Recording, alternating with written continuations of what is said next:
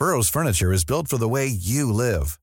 From ensuring easy assembly and disassembly to honoring highly requested new colors for their award-winning seating, they always have their customers in mind. Their modular seating is made out of durable materials to last and grow with you. And with Burrow, you always get fast, free shipping. Get up to 60% off during Burrow's Memorial Day sale at burrow.com slash ACAST. That's burrow.com slash ACAST. burrow.com slash ACAST.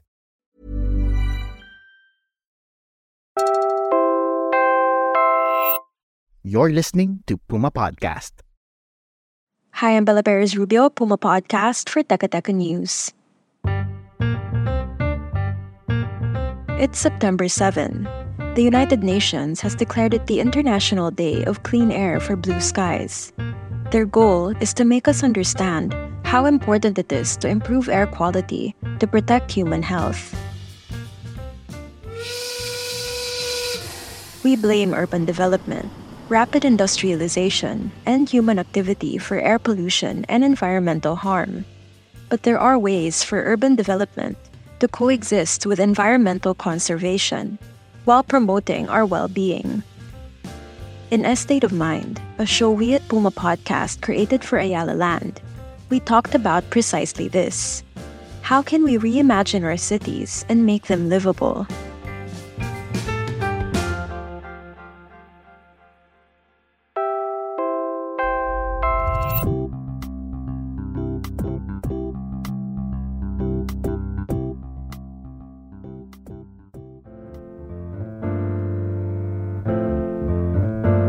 Isn't it so nice to see artwork in the city?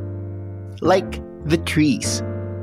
It's a steel sculpture by Reynato Paz Contreras, which stands in the middle of Burgos Circle in Bonifacio Global City, Taguig.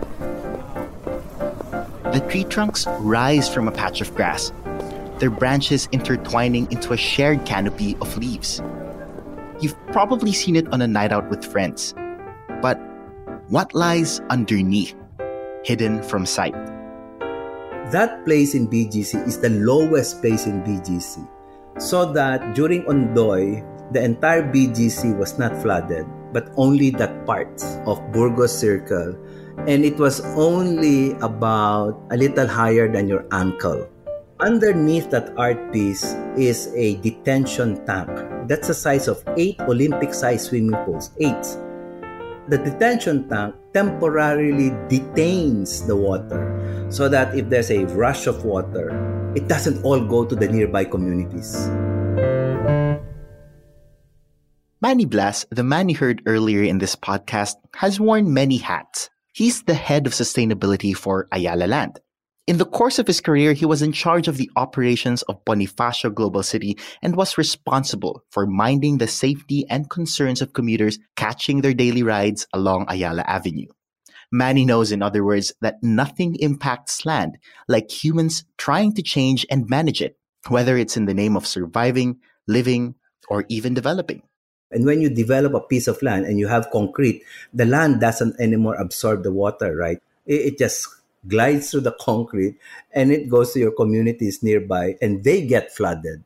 But you don't want to do that, right? So there's a detention tank that temporarily detains all of this volume of water and then it spews it out at a certain rate so that the nearby communities don't get the flood, don't get the water at a much faster rate than they can absorb.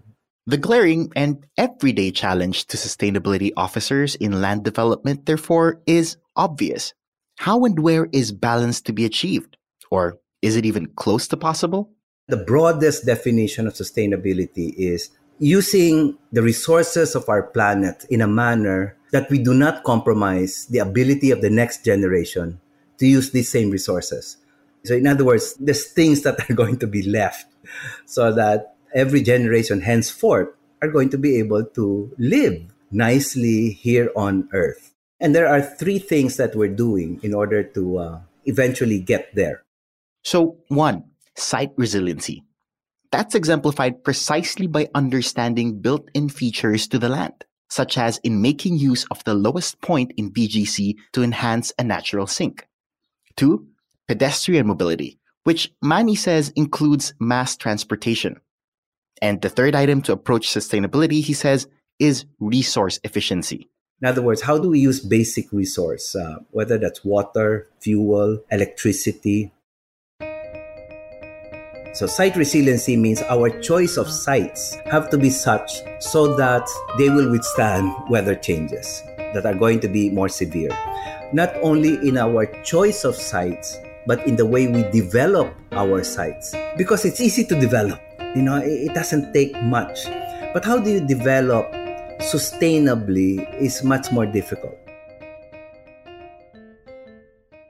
Literally, what sustainability or sustain means to maintain. You sustain things means you keep it, you maintain it. But actually, for sustainability planning, that's the opposite of what you want. You want to change the way you're doing things now so that you'll be able to maintain a certain lifestyle into the extended future. But you, in order to do that, you have to change a lot of things that you're doing now. Art Corpuz is an urban regional planner, awarded by the PRC as Most Outstanding Environmental Planner, a fellow of the Philippine Institute of Environmental Planning, Foundation for Economic Freedom, and also a board member of Ayala Land. A lot of, and central to any desirable lifestyle, Corpuz says, goes to the second principle that Manny Blas outlined mobility. And it's a component that necessitates thinking beyond the development area itself. Mobility, the very notion of allowing people to move between places, compels and requires developers to think of entire societies, not just their investment locations. The cities are just components of a region. Region is composed of urban areas and non-urban areas. So hindi mo dapat sila ipaghiwalay. Nag-iiba lang yung scale. Eh. So for example, you're concerned about pedestrian mobility in a neighborhood, that's connectivity. But you're also concerned with uh, interregional mass transportation. That's also connectivity pero at a regional scale. So that that's basically you know, urban and regional planning. Yung sustainability. The second thing that you will see in all of our estates is what we call pedestrian mobility. Because if you can plan an estate so that everything is nearby, and a rule of thumb is 15 minutes walk.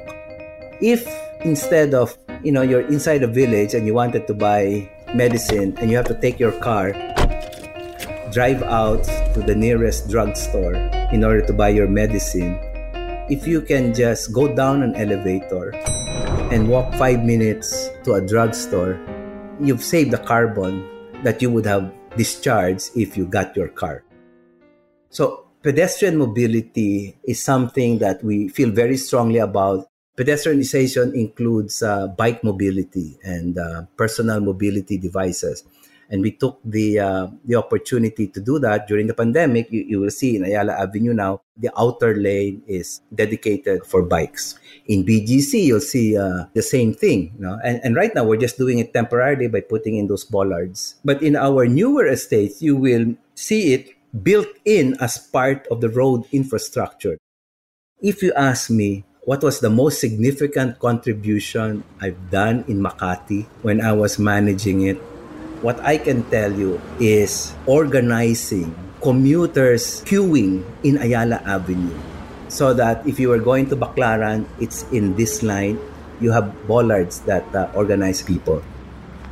Before, when it was every man, woman, and child for himself and herself rushing to that the arriving bus, now, which is organized. And of course, within the development itself, mobility is central to a thriving city, or even just a village or neighborhood. The living environment itself must, in fact, encourage people to move. If a city does not encourage or has very little open space or doesn't have any room for nature, it's a city that's setting itself up for failure.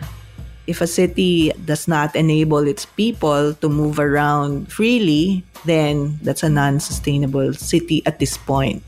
But if it has the means to turn itself around at some point so that it can restore nature, people can start living there again because they can get around, then that's a sustainable city. The final point is resource efficiency.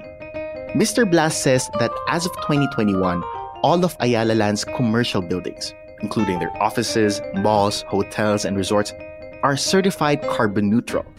They are either running on renewable energy, solar power or hydropower, or for everything else, their carbon footprint is offset by forests established and sustained by the company. Ayala Land has six permanent forests in the Philippines, the closest to Manila being a 100 hectare plot in Alaminos, Laguna.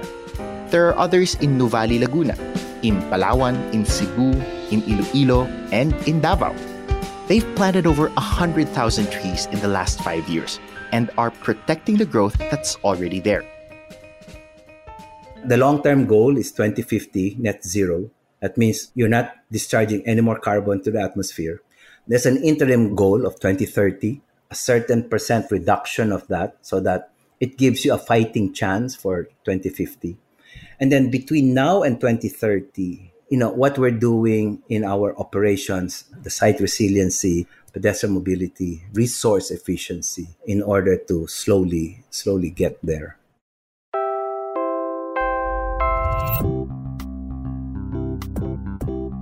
And that was today's episode of Teka News. If you're interested in the ideas we just talked about, listen to Estate of Mind on Spotify, Apple Podcasts, o kung saan man kayo pumapodcast. This episode was put together by Trisha Aquino, Jill Caro, Nina Toralba, Carl Sayat, and Pedoy Blanco. Again, I'm Bella Perez Rubio. Thank you for listening.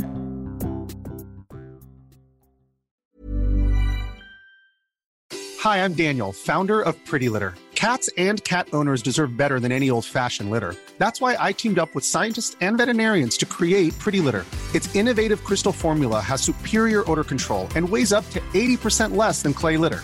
Pretty Litter even monitors health by changing colors to help detect early signs of potential illness. It's the world's smartest kitty litter. Go to prettylitter.com and use code ACAST for 20% off your first order and a free cat toy. Terms and conditions apply. See site for details.